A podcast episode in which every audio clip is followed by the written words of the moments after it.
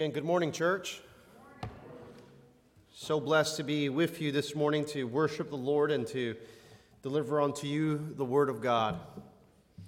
Please turn to your Bibles in Ephesians chapter 5. We're going to be examining verse 6 through 14. When you do have that, please do stand for the reading of God's Word. Again, the text is Ephesians chapter 5, verse 6 through 14. Hear ye this morning the word of the living God. Let no one deceive you of empty words, for because of these things the wrath of God comes upon the sons of disobedience. Therefore, do not become partners with them.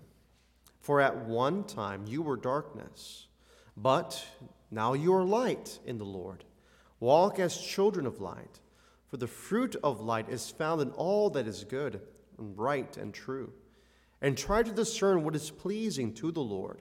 Take no part in the unfruitful works of darkness, but rather expose them.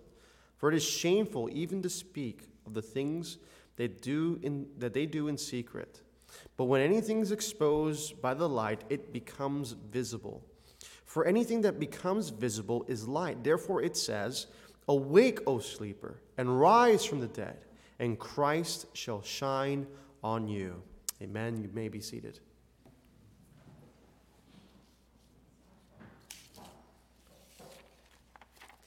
Let me pray. Father, we are so thankful that uh, in your providence, in your goodness, and your mercy, you have allowed us to go through the various trials and ups and downs of life throughout this past week.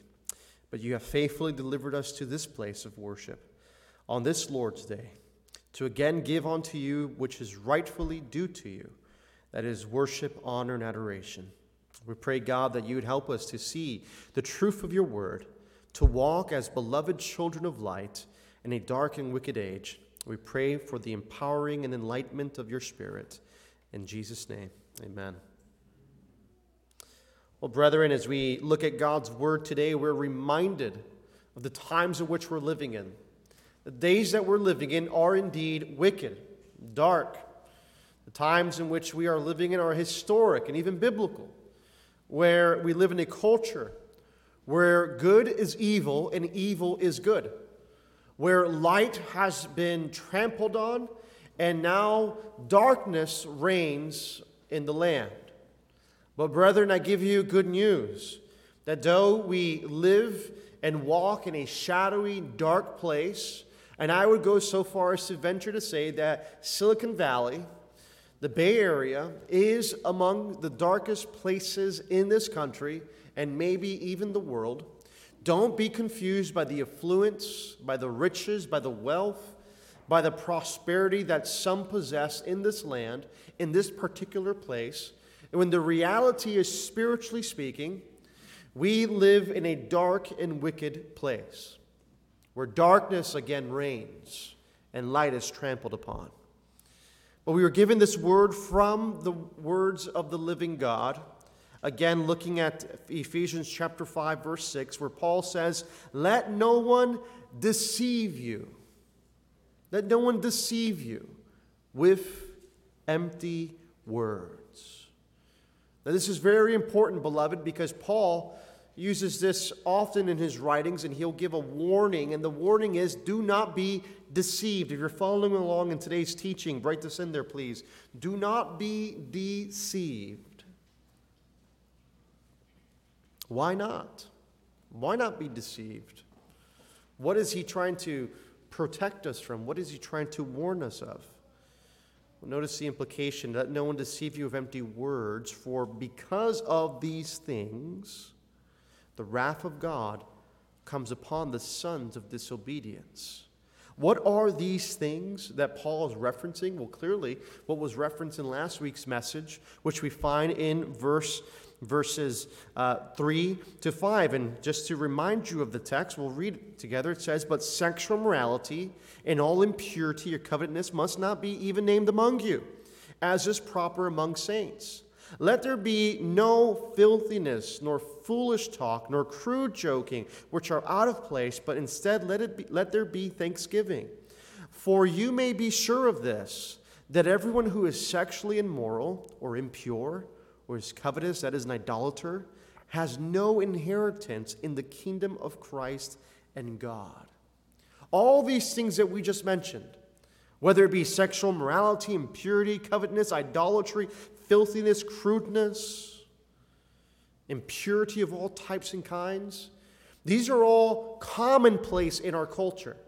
Not only are they commonplace, but these are things that are often celebrated in our culture. Don't believe me? All you have to do is scroll through social media for five minutes, even less than that. And you'll see what people post about themselves, how promiscuous people tend to be on social media sites, how these things are often celebrated in our culture. I mean, I'm still trying to figure out why uh, in my. Uh, you know, I get these little notifications every once in a while on my phone of news, and I'm still trying to figure out why I'm getting notifications that Kim Kardashian broke up with this guy I don't even know about. Like, why is that important to me? Why do I care? And the answer is, is I don't, and neither should you. These are things that the world celebrates promiscuity and, and, and, and scandal and different types of relationships. And, and these are things that are not even fit to be mentioned among saints, to be even thought about. And so, beloved, we are told and we are confronted with this truth in Holy Scripture that we are not to be deceived with empty words. How so? Well, there will be those in the culture, those in the world, those in high places of power and authority, who, even in our levels of government, who say promiscuity is okay. You can do whatever you want, whenever you want. It's your body, your choice. You do whatever you want with it. You know, several, you know, not that long ago, we, we were in the midst in the full blown pandemic. And individuals in our government were telling us what we were to do with our bodies. And now there's another sickness out there called monkeypox. Maybe you've heard of it. And yet, with this illness, we know how it's usually transferred through sexual immorality and activities of that like. And yet, what, does our, what do our elected leaders say in regard to the spread of this virus? They say, well, we can't control it. There's nothing we can do. We can't promote abstinence because that would fundamentally break down the cornerstone of their ideology, which is you should do whatever you want, whenever you want, with your body when it comes to wickedness, when it comes to impurity, when it comes to sin. See, the government doesn't want to curtail that type of activity. In fact, they encourage it. These are the days in which we're living in. Therefore, beloved, let us not be deceived with empty words. Words that would lead us into thinking that promiscuity, that sin of any type, of an impurity of any kind, is permissible and okay. Beloved, this isn't just a warning for our governmental authorities or what we see on social media. This is a warning that should also be heed in the church of God. Because there are preachers, even, who believe and teach that all types of sexual uh, promiscuity is okay. And this is an abominable sin and a deception. Therefore, do not be deceived with empty words. You, you, you have to distinguish empty words with fulfilled words. And the fulfilled words are that which we find in Scripture, which are the oracles of the living God. Empty words lead us astray. Notice the tactic of Satan the devil in the garden. When he spoke to Adam and Eve, when he spoke to Eve, and, and the, the, the cunningness of the serpent said to Eve, Surely you will not die. Empty words. Made an empty promise from an empty being who could not fulfill the needs, desires, and wants of Eve. Beloved, empty words will always lead us into emptiness. It promises to fill, it promises to delight, it promises things that it can never truly give or satisfy, and that is the temptation of sin. Sin and the enticement of sin can never fully deliver on its promises. It will promise a brief escape from the struggles, the, the, the, the, the pain and the sorrow of life, and yet it will only leave you at the end with more pain, suffering, and sorrow. That is the, deceptiveness and the emptiness of sin and what it produces. But also notice what it says in verse 6 Let no one deceive you with empty words, for because of these things, the wrath of God comes upon the sons of disobedience. If you're writing, if you want to write this in there in the notes, do not be deceived, for wrath is appointed to, to those who are sons of disobedience. And the warning to not be deceived is very important. We see Paul use the same phrase again in 1 Corinthians chapter 15 verse 33 where he says, "Do not be deceived, bad company spoils good character." He warns the brethren in the midst of speaking of the resurrection of Christ of those who are indeed bad company who produce bad fruit in the lives and their personal lives in the lives of those around them. Who we keep company with, beloved, matters. It's important. Examine your life for a moment under the scrutiny of God's word. Are those whom you are in company with lovers of God, lovers of righteousness, or do they love sin and they encourage you to sin? I used to have coworkers and friends who would always try to push my limits as a Christian. And they would always say, Hey, you want to come to this place of us, or do you want to come have some drinks over here, or do you want to do this or that? And always testing to see if I would stay the course. And brethren, many different temptations, many different friends, even, who would try to lead you astray in that way by pushing your boundaries to dishonor the one whom you serve, even Christ. And so, beloved, be on the guard and guard yourselves, guard your hearts for it is the wellspring of life. And do not be deceived or partakers with the sons of disobedience, for on them the wrath of God abideth. Think of that for a moment that God's wrath abides upon the sons of darkness, the sons of disobedience. It shall come upon them like a flood. Think of the days of Noah, when there was only one righteous family of all the families of the earth. And you had all the wicked individuals who were warned, who were told of God's coming wrath, and they ignored it. We are living in such times even today, where people think that all things will continue as they have been so far in the creation and that there is no expectation of judgment. But even those in the secular world don't truly embrace that because they are the ones who are ultimately very apocalyptic in the language that they use regarding the earth, that we only have 12 years to fix the earth before it is completely uninhabitable, or they're always setting up some different type of cataclysmic event in order to get you to follow their edicts, their way of thinking, their will. But, beloved, surely there is a day that is appointed where the nations shall know the Lord and his righteous judgments and decree. And that day is coming soon. Even so, come, Lord Jesus. God's work encourages us and as we uh, examine verse 7 of Ephesians 5, it says, Therefore, do not become partners with them. Well, who's the them? Who are the ones who Paul is warning us of in order to not become partakers with them? Well, the them are those, A, who are in the world, but B, also those who claim to be Christians, those who even maybe attend church, but do not live according to the edicts and the command of our God and Father. For there are many in the Christian church today, even, who believe and who, who, who, who, who, who live a life of promiscuity and they think that it's okay because we're covered by grace. Remember what Paul says in Romans chapter 6 should we continue to sin so that grace may abound? There are many people who'd say, yeah, Let's continue to sin because grace is like an ocean. You know, they sing songs like that, oceans, and very vague worship songs that have no theological depth to it because everything is permissible. Everything is just hunky dory. And you can do and be whatever you want, and God will accept you. And, and they have this coddled version of Christ, this coddled version of the gospel, and a gospel where there's no judgment, where there's no condemnation. But the reality is there is a judgment and there is a condemnation. But the judgment for us is not one unto condemnation, but unto life. But there is a judgment that is coming upon the world that we cannot hide, nor should we shrink back from declaring. This is why it is so important that as a church we evangelize the whole gospel, the whole counsel of God.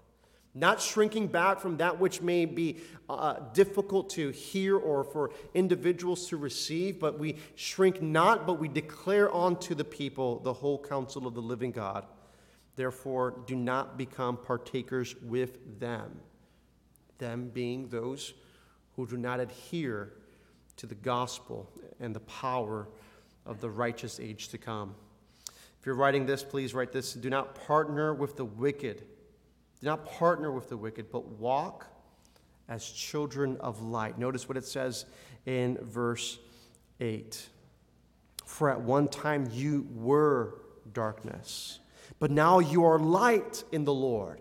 Walk as children of light. All of us once lived under the darkness and the oppression of sin, where we did and we were led by our passions and we uh, participated in deeds and works of darkness. But now, as children of God who have come under the banner, the lordship of Jesus Christ, you're no longer children of darkness, but now you are children of light. Paul is very concerned with the theological implications of salvation by grace through faith and the outworking of that redemption in the Christian life. Because to him, salvation isn't something that's just theoretical or simply theological, but it's something that is practical.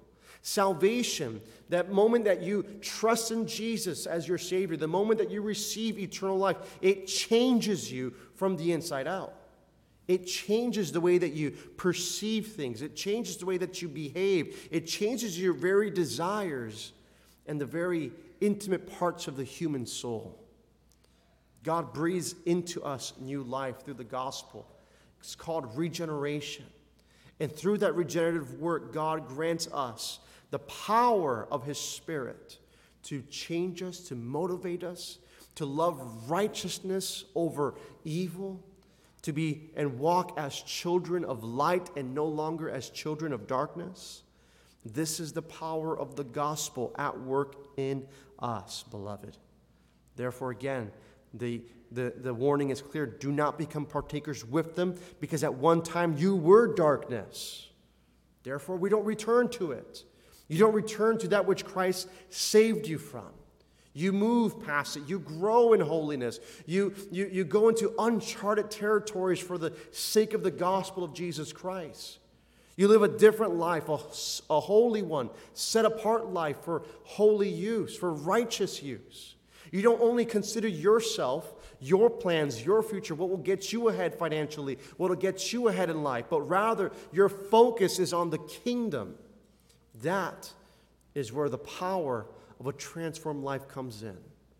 And I want you, beloved, to walk in that, to have the mindset of Christ, who, though he was in the form of God, Scripture says, he did not consider equality of God as something to be held on to or grasped, but he humbled himself, taking on the form of a servant and being found obedient even to the point of death on a cross. Therefore, God highly exalted this Christ and gave him a name that is above every name. Beloved, we are to have that mind, the same mind that was in Christ Jesus, that he, though he was God in eternity, lavished with all types of glorious praise that you and I could not even begin to comprehend or imagine, yet, even in that glorious state and estate, he humbled himself, thinking not of his own self, not thinking of his own gain, but rather losing his gain for our sake. That is the heart of a Christian is to have that same mind that was in Christ Jesus. Therefore, beloved, we do not become partakers with those who share in the deeds of darkness, but rather we recognize that though we were at one time in darkness, God has now delivered us from darkness into his marvelous light. Therefore, run into his marvelous light. Find your comfort, your hope, your desire in Christ. Now, this has practical application for life, as I said and mentioned. But I want you, if you can, turn to 2 Corinthians chapter 6. This is a verse that we recently went through in our home groups. But for the sake of this message, I believe there's much application to be found in it. In 2 Corinthians chapter 6, notice what the Word of God says starting in verse 14. Do not be unequally yoked with unbelievers. For what partnership has righteousness with lawlessness? Or what fellowship has light with darkness? What accord has Christ with Belial? Or what portion does a believer share with an unbeliever? Or what agreement has the temple of God with idols? For we are the temple of the living God. Praise God. Therefore, Paul's warning is all the more clear in this text, is it not? Do not become unequally yoked. When I was a kid, I didn't know what that word meant. I thought it was, had something to do with an egg, an egg yolk. Uh, but later on in life, I found out that the word yoked it comes from the uh, understanding of having this yoke of burden on a beast. It's kind of like a device that was put on a cattle in order to help them break ground for agriculture use. And, uh, and you'd often have two beasts together, um, and uh, that would break the ground as the device went forward on the back of the cattle. Now, if you have one cattle or one beast that's big and, and, they, and they have the yoke on, but then you have another one that's small, that's not quite fitted for that yoke, what's going to happen is that the bigger uh, beast is going to drag the other one to the point where the smaller one will choke and die. They're unequally yoked. And, beloved, that's the state that we find ourselves in if we consider and, and, and, and actually pursue an unequally yoked relationship with those outside of God's kingdom. Is that one or the other is going to be choked. One or the other is going to end up horribly horribly uh, hurt or even outside of spiritual life and death. And so, beloved, we want to remind you of God's word not to be unequally yoked with unbelievers. For again, Paul's word to the people of, of the Corinth church is what partnership has righteousness with lawlessness? Or what fellowship has light with darkness? What does Paul call this to in, in Ephesians chapter 5? to be children not of darkness, but of light. The contrast could not be greater between light and dark. And so, therefore, beloved, know and recognize this truth. To walk in light means to put away the deeds of darkness. To walk in light means also to walk with others who are walking in light. Now, is this to say then that we cannot have friends or meaningful relationships with those who are not Christians? And the answer is, is, is, is, of course not. We, we can have meaningful relationships with people who are not of the same faith as we are. Uh, many of us have family members, maybe even a spouse who's not a believer, and yet our, the call from Scripture is to love such individual self uh, uh, sacrificially uh, to the point that you are obeying Christ in that command.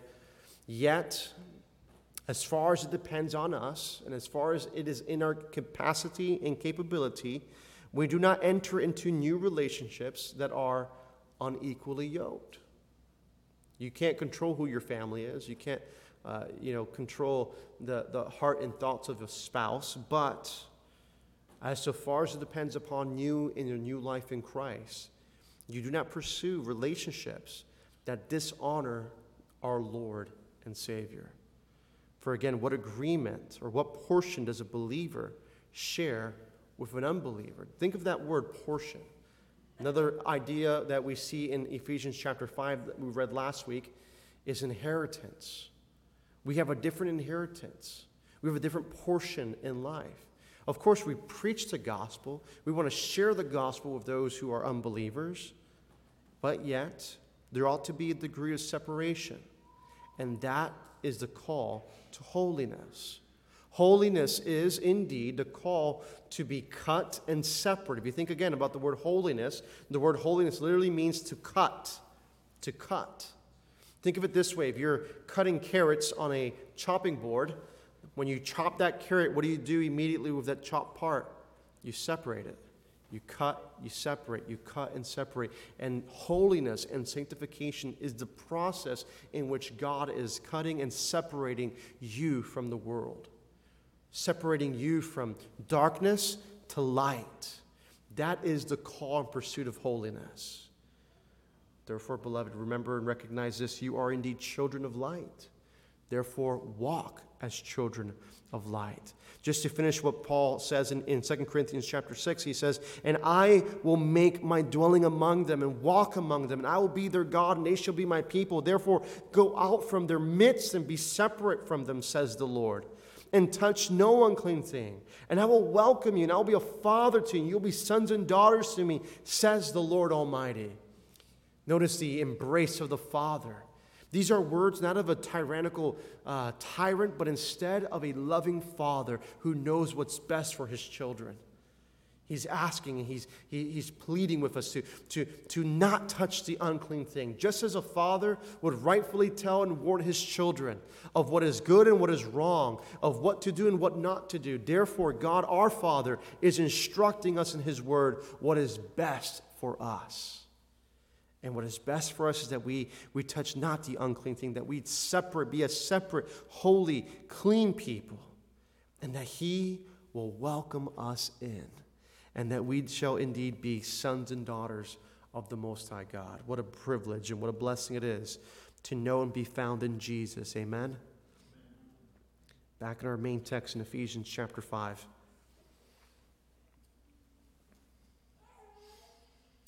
If we missed the Part of the answer do not partner with the wicked, but walk as children of light. In Ephesians chapter 5, verse 10, it says, in verse 9, it says, For the fruit of light is found in all that is good and right and true. And try to discern what is pleasing to the Lord.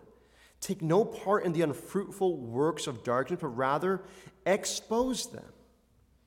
So there, Paul gives us the fruit of light, and it's found in all that is good, right, and true. If you want to know what is, what is it like to live in the light versus living in the darkness, just consider what is right, what is true, and what is good. When God made the heavens and the earth, did he not say, It is indeed very good? When lightness came forth from the brilliance of his person, and touched the face of the earth, and he said, It is very good. Indeed, light is good, and light exposes darkness. Therefore, it says in Scripture again, verse 10, it says, And try to discern what is pleasing to the Lord. Here's one of the tragedies of modern day evangelicalism in America. In its pursuit of trying to find spiritual gifts it has forsaken one of the most plain and important gifts of all, which is the gift of discernment. And in the church, we've permitted and allowed uh, many different doctrines to invade into uh, modern thought and modern evangelicalism, where it's all about emotionalism, how I feel, getting a fresh new word from God, and yet we have done so at the expense of discernment discerning what is pleasing to the Lord. And what is pleasing to the Lord? That you await a fresh new word from God, or that you receive that fresh yet ancient word passed down to us in His holy word. Beloved, God has spoken. He's spoken by means of Holy Scripture. We need not seek alternatives to what God has already given. What he has given is indeed enough. It is what is necessary for life and godliness, and we need not pursue any other realm except the Word and His righteousness. And yet, at the expense of so many things, we have forsaken this, imp- this important aspect of Christian life, and it is indeed to discern, to discern what is pleasing to the Lord. And instead, we have, in, in many cases, have done and said what is pleasing to me, what is pleasing to my heart, what is pleasing to my sensibilities, what is pleasing to my wants, my desires, my wishes for the future. And this is the tragedy that leads to so many divorces in our, in our country, divorces even within the Christian church.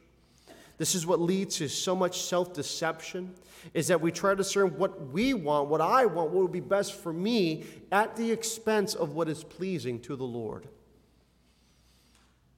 Pastor, are you saying that not, my, my wants, my needs are not important? Of course they are. But, beloved, recognize this truth that if the Lord be the one that you trust, surely he shall grant to you the desires of your heart. Proverbs 3 5. But the desires of your heart ought not to be opposed to desires of God's heart. And the true Christian is the one who has aligned the desires of his heart with the desires of God's heart for you. That is the true, the true Christian's pursuit, is to discern what is pleasing to the Lord, and what is pleasing to the Lord ought to be pleasing to you and I. Because indeed, the call to discipleship is one of self abandonment. It's not about you anymore. Just like when you get married, it's not about you anymore. When you have kids, it's not about you anymore. It's a life of sacrifice, of servitude in the pursuit of being a blessing to others. And this is what it's, this is what it's like to be called as a Christian it's the abandonment of self and the pursuit of God's holiness and righteousness through faith in Jesus Christ. Therefore, verse 11 says, Take no part in the unfruitful works of darkness, but instead expose them. In order to be pleasing to the Lord, I want you to write this in here in the third uh, part of our uh, teaching in the insert. In order to please the Lord, the Christian must be discerning and expose what? What are we called to expose? Darkness. We are to expose darkness. Darkness being the deeds of darkness, the deeds of the flesh, things such as sexual morality, covetousness, uh, crude joking, foolishness, idolatry, all of these things are works of the flesh, works of darkness that do not please our Heavenly Father, but instead lead to shameful acts and living. Therefore, again, it is told to us in Scripture take no part in the unfruitful works of darkness. Here's an important truth about the works of darkness they are ultimately unfruitful. Unfruitful. That is to say, that it again shall never truly satisfy the desires of your soul, the desires of your heart. It will always leave you short, it'll always leave you wanting more. It's kind of like using a credit card. Okay?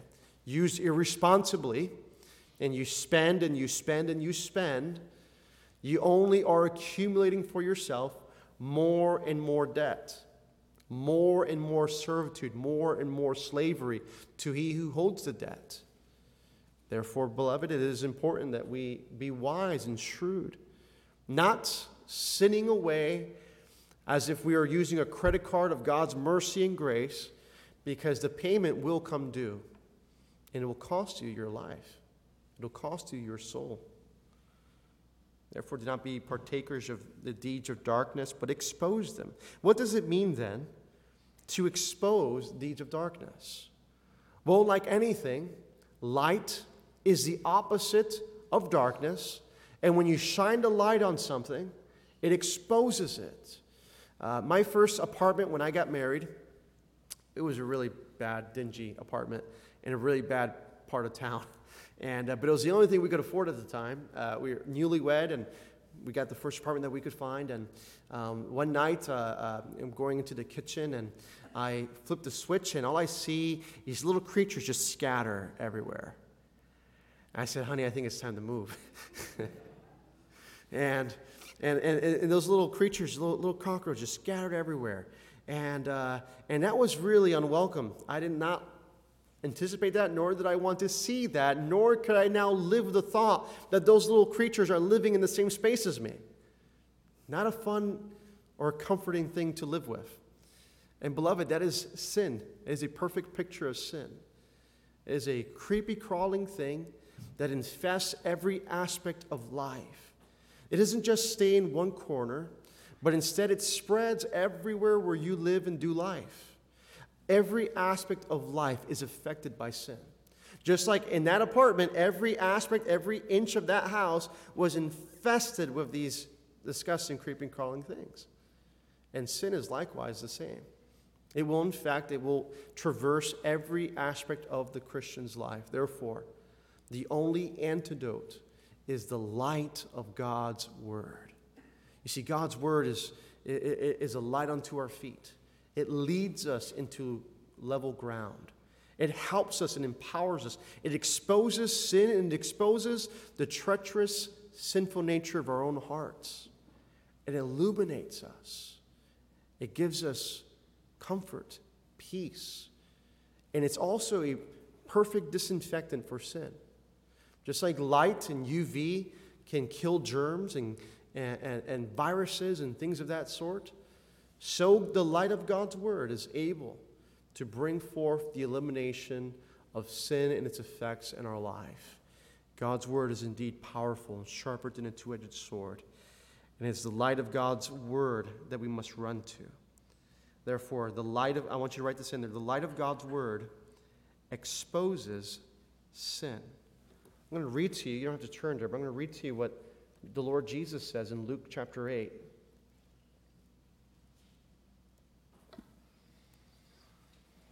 In Luke chapter 8, verse 17, these are the words of the Lord Jesus Christ when he says, For nothing is hidden that will not be made manifest, nor is anything secret that will not be known and come to light those words, even as a Christian, terrify me. It's a terrifying thing.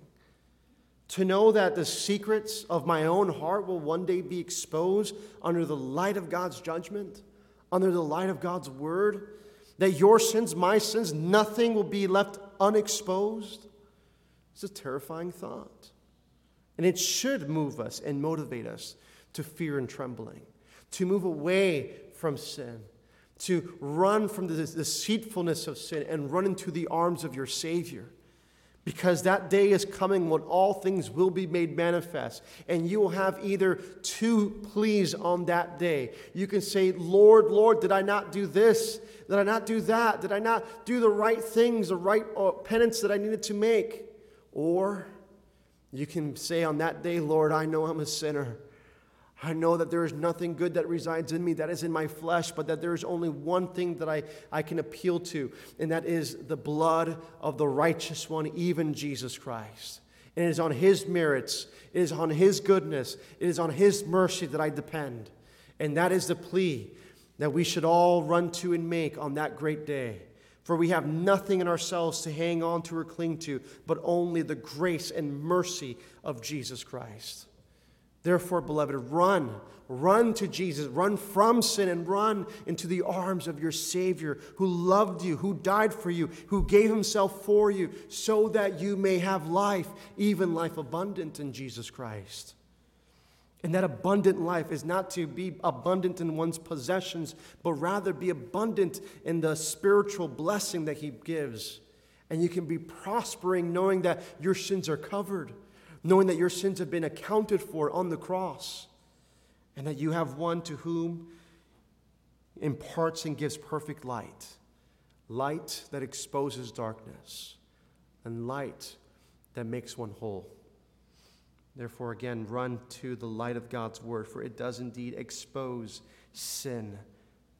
It says again in verse 13, but when anything is exposed by the light, it becomes visible. For anything that becomes visible is light. This is the call to live a transparent and holy life, beloved. To come under the scrutiny of God's word is no easy task. To come under the light of Scripture and say, I, I, I know I'm a sinner. I know I've broken God's law. I know that if God's righteous uh, decree and will for me would be to be uh, punished and to be judged for all eternity, and yet He has provided a means of escape. In His infinite goodness and His mercy, He has appointed one, the righteous Jesus Christ, to live the life that you could not live, to die the death that you deserved, and he was raised again on the third day, demonstrating that he is indeed the one whom God has appointed to judge the living and the dead. Therefore, it is to him that we must run to. For when anything is exposed by the light, it becomes visible. Know this about your sin. When you bring it into the light, it loses its power. When you bring your sins out of the shadows, because in the shadows, sin is nurtured. Sin is, the darkness provides like a shroud where we think that no one can see our deeds of wickedness.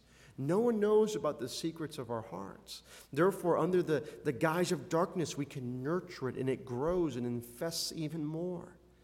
But when we bring it under the light of God's word, it becomes disempowered.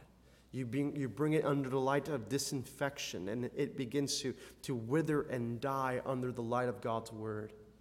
So bring your sins to the altar, bring them to the cross, bring them under the light of God's word, bring them to your pastors so that we may minister to you and pray for you and empower you through the sacred word which has been delivered to us.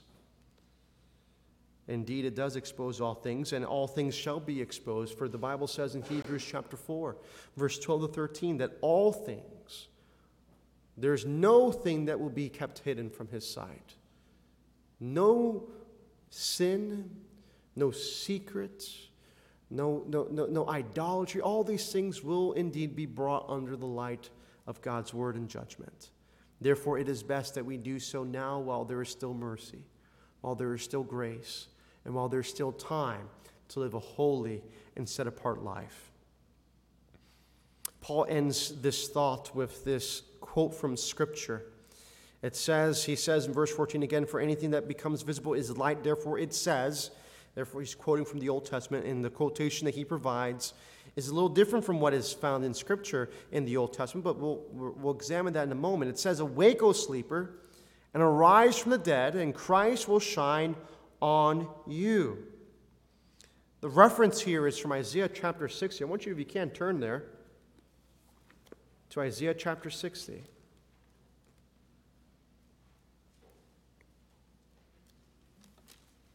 And notice what it says in verse 1 of Isaiah 60. These were the words of the Lord to the prophet Isaiah concerning the future glory of Israel. And it says, Arise, shine for your light has come, and the glory of the Lord has risen upon you. Notice the liberty that Paul takes in quoting this text. You know, some people may wonder why does Paul, when he quotes a text like this from Isaiah, why does he take such liberty with it? Uh, you know, some people say, well, that's, that's a good case for having paraphrased Bibles like the Living Bible or the NLT because, hey, if Paul was able to take liberty, so can these, you know, 34 translators. Um, and I don't think that would be a proper application of that thought. Uh, but here's why I think Paul takes liberty with uh, quoting these verses, because not only is he inspired of God to write Holy Scripture, but he's also an inspired interpreter of God's Word. Therefore, when he looks at a verse like Isaiah chapter 60, he is exegeting it for us, bringing out the intent and the light of God's word in light of the fulfillment that has come in Jesus Christ.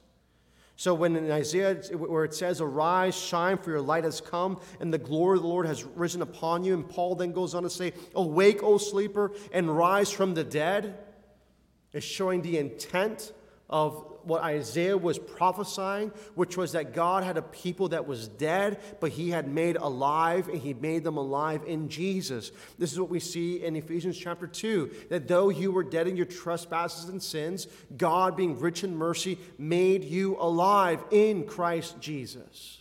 It is in the Messiah that you who were once dead have now been brought to life, spiritual life. You were born again. Therefore, Paul can say and write this Awake, O sleeper, and arise from the dead. That is a spiritual death.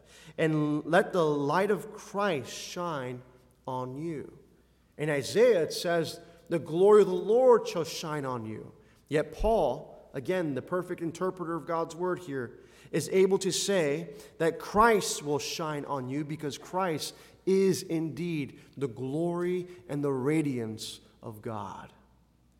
He is the glory of God manifested to us in these last days so that we can have eternal life through his shed blood and his resurrection from the dead. The implication here is clear is to awake, O sinner. Awake from the darkness of sin and death and live in the resurrection power of Jesus Christ. Paul puts it this way elsewhere to walk in the newness of life. That is the command, that is the call. The call for you and I is clear to wake from our sleep, to arise from spiritual death, for there is a day in which there will be a physical resurrection when body, soul, and spirit are reunited and reconstituted as full, and we shall be before Him and shine as the excellencies and the brightness of the sun in all its glory. And Christ Himself, the glory of the Lord, the second person of the triune God, indeed shall shine upon you. To close this time, we can be children of light through Christ, who is the glory of Yahweh. I want you to put that in there. Write that in the last space there. We can be children of light through Christ, who is the glory of Yahweh and his resurrection from the dead. There is a hope for you and I where we can walk as children of light and not of darkness, not by our own merit, not by our own strength, but by the strength that he provides, the strength that he has made available to us in the gospel of his son, Jesus Christ. Again, the gospel is clear. And it is presented to you even now that Jesus Christ lived the life that you could not live. You are indeed a sinner. The scripture says of your condition, of your human heart, that it is desperately wicked. And who can trust it? Yet, God, in His infinite wisdom and mercy, sent forth His Son, born of the Virgin, to live the life that you could not live, holy, perfect, blameless. Died the death that you and I deserved. He was crucified next to two thieves treated as a criminal, spat on, beaten to an inch of his life. And yet, in that death, there was a substitution that was made. Perfect, sinless man died in place of a wretched sinner. And all that God has commanded you to do today is to repent of your sins, turn from wickedness, turn from darkness, and walk into the light of his gospel.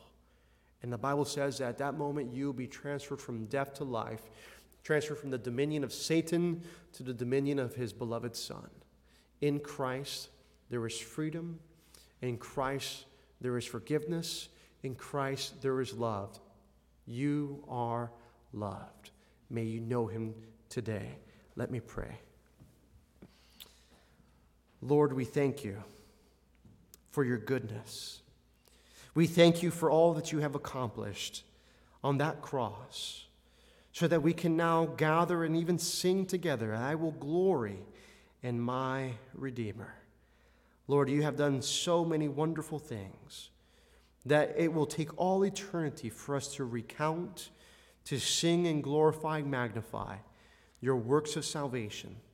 We pray, God, that you'd give us even now the empowering work of your Spirit to help us to leave and to move away from works of darkness, to forsake all things of this world and that all that it has to offer, and to trust fully in Jesus Christ, so that we may indeed know what it's like to be transferred from darkness to light, be, to be children of, of disobedience to children of light and obedience. We pray, God, that you'd help us and enable in us that which is pleasing your sight, and to the glory of the Father, Son, and Spirit. In your name we pray. Amen. Well, beloved, at this point, I'm going to ask the worship team to come forward, and we're going to be singing together a new song. And it's found in the back of your bulletin.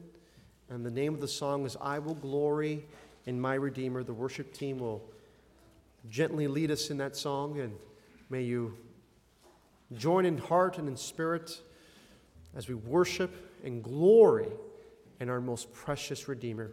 Please do stand.